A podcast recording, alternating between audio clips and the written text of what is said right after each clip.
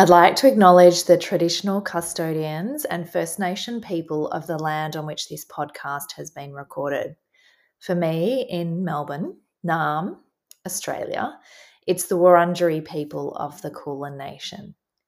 I'd like to recognise their continuing connection to land, waters, and communities, and pay my respect to their culture, elders past, present, and emerging.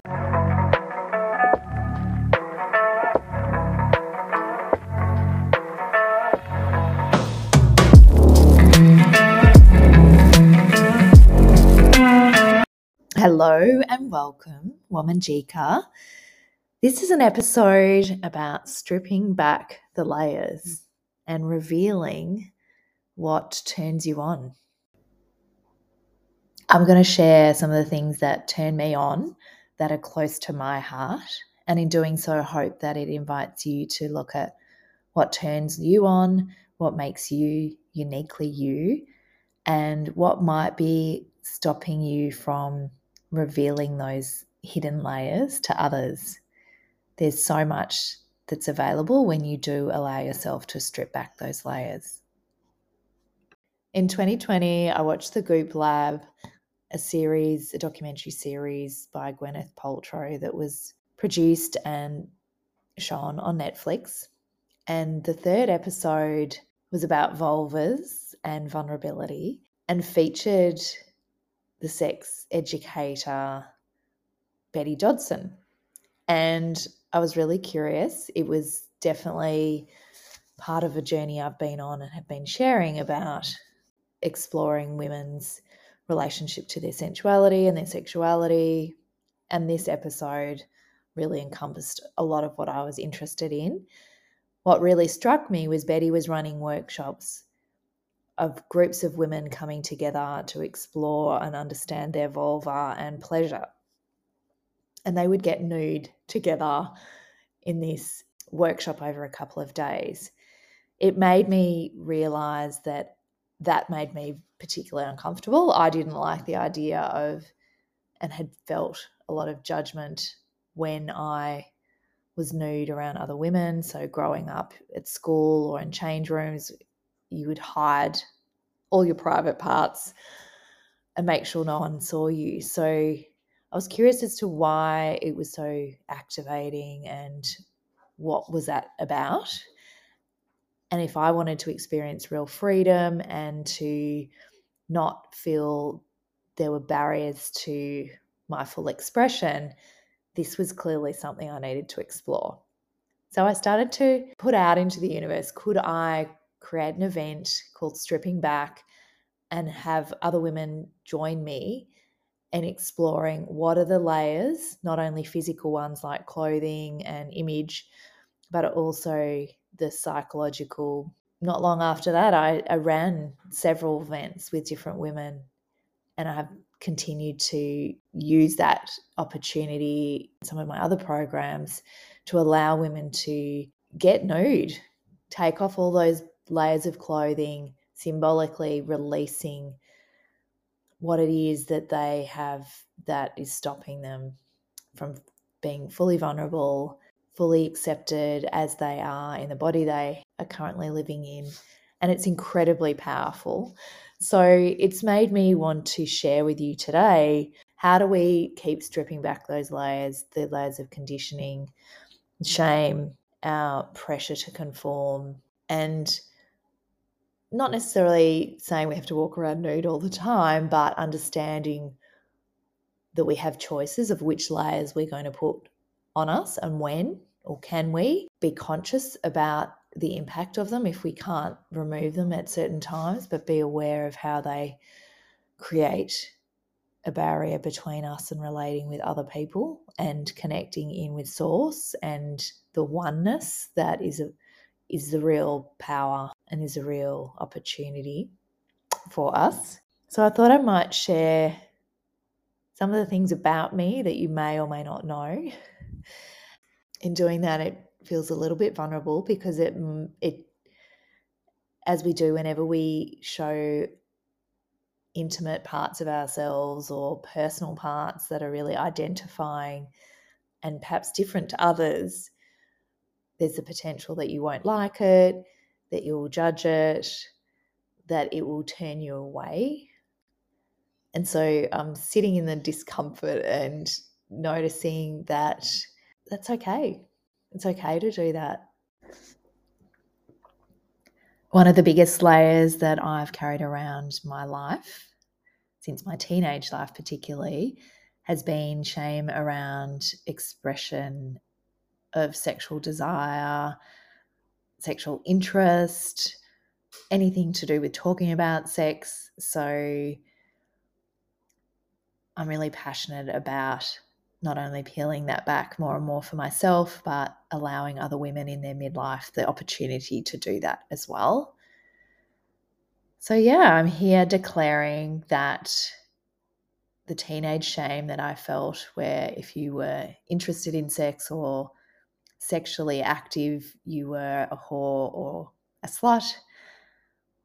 And at the other end, if you were cautious and made really selective choices about how you wanted to express yourself, you were frigid or didn't put out. So I'm really wanting us in our midlife and particularly myself to realize that that's a story, there's no truth in it. It's designed to keep us small and constrained and limit one of the most powerful parts of ourselves. So yeah, here to say, I think it's a huge part of my pleasure, my expression, and my self awareness when I've been free to explore it, understand it for myself, first and foremost, and then how I want to express that with my husband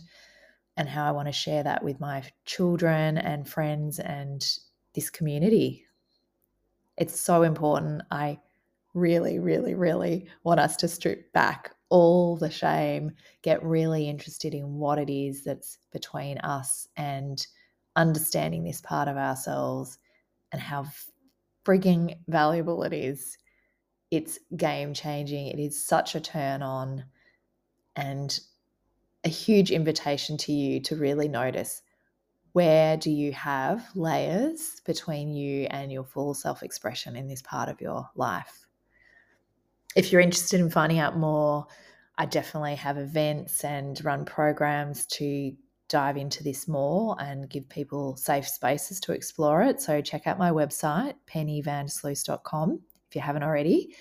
And also sign up for and get involved in my Sextember, which is a three day free challenge super fun, private space online in a Facebook group, but it's free and a chance to connect with women and explore this part of ourselves together in such an empowering, invigorating, energizing way. It's it's amazing. I really, really highly recommend you get involved. So check that out too. Time alone for me is a huge turn on. I think it's a luxury for many of us to have space with ourselves. Sometimes it can feel confronting, like you don't have any friends or you're not sure how to be with yourself. It's nothing to be ashamed of. It's actually allows me to you know, process and get clear and make independent choices, I think, without interference. So if that's the case for you, really feel into how do you allow that? How can you create that even more and not only give it to yourself when you absolutely have to? Really make sure it's something that you can weave into your life as much as possible. I'm totally turned on by my life without alcohol. It has been a game changer.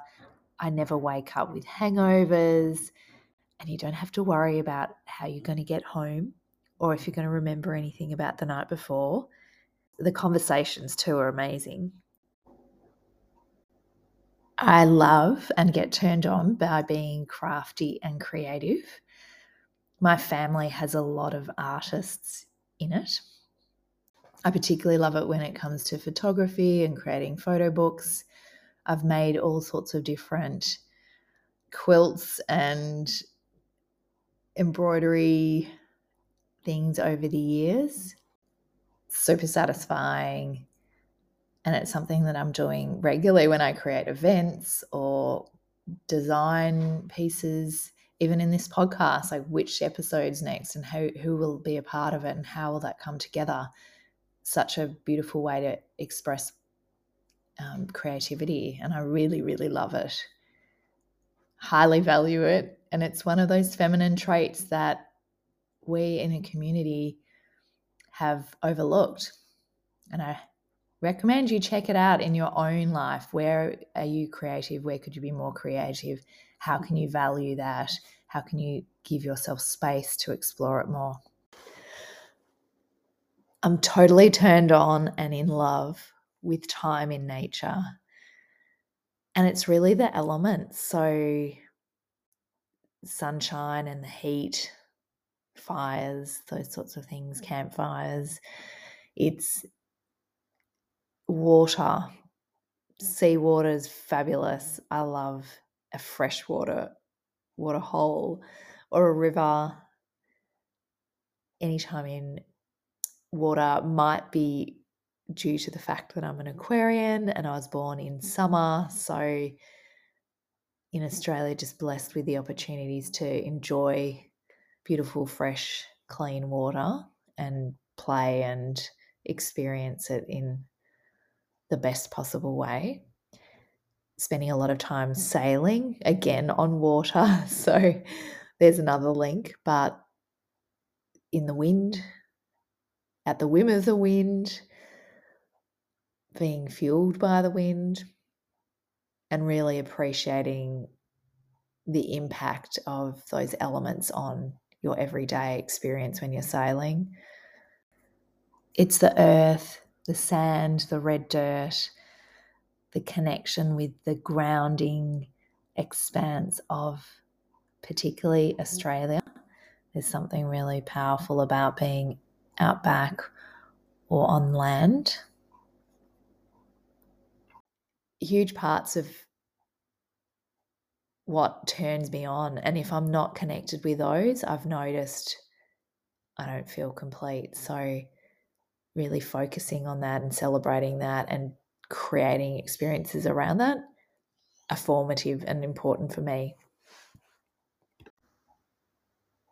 Tunes are such a turn on. I love music, all kinds of music, the unpopular pop music. Well, it was definitely unpopular for my friends when I was a teenager to like pop music even though I secretly did. So I'm proudly saying, yes, there are pop songs I love. 80s pop and disco and stuff is the best.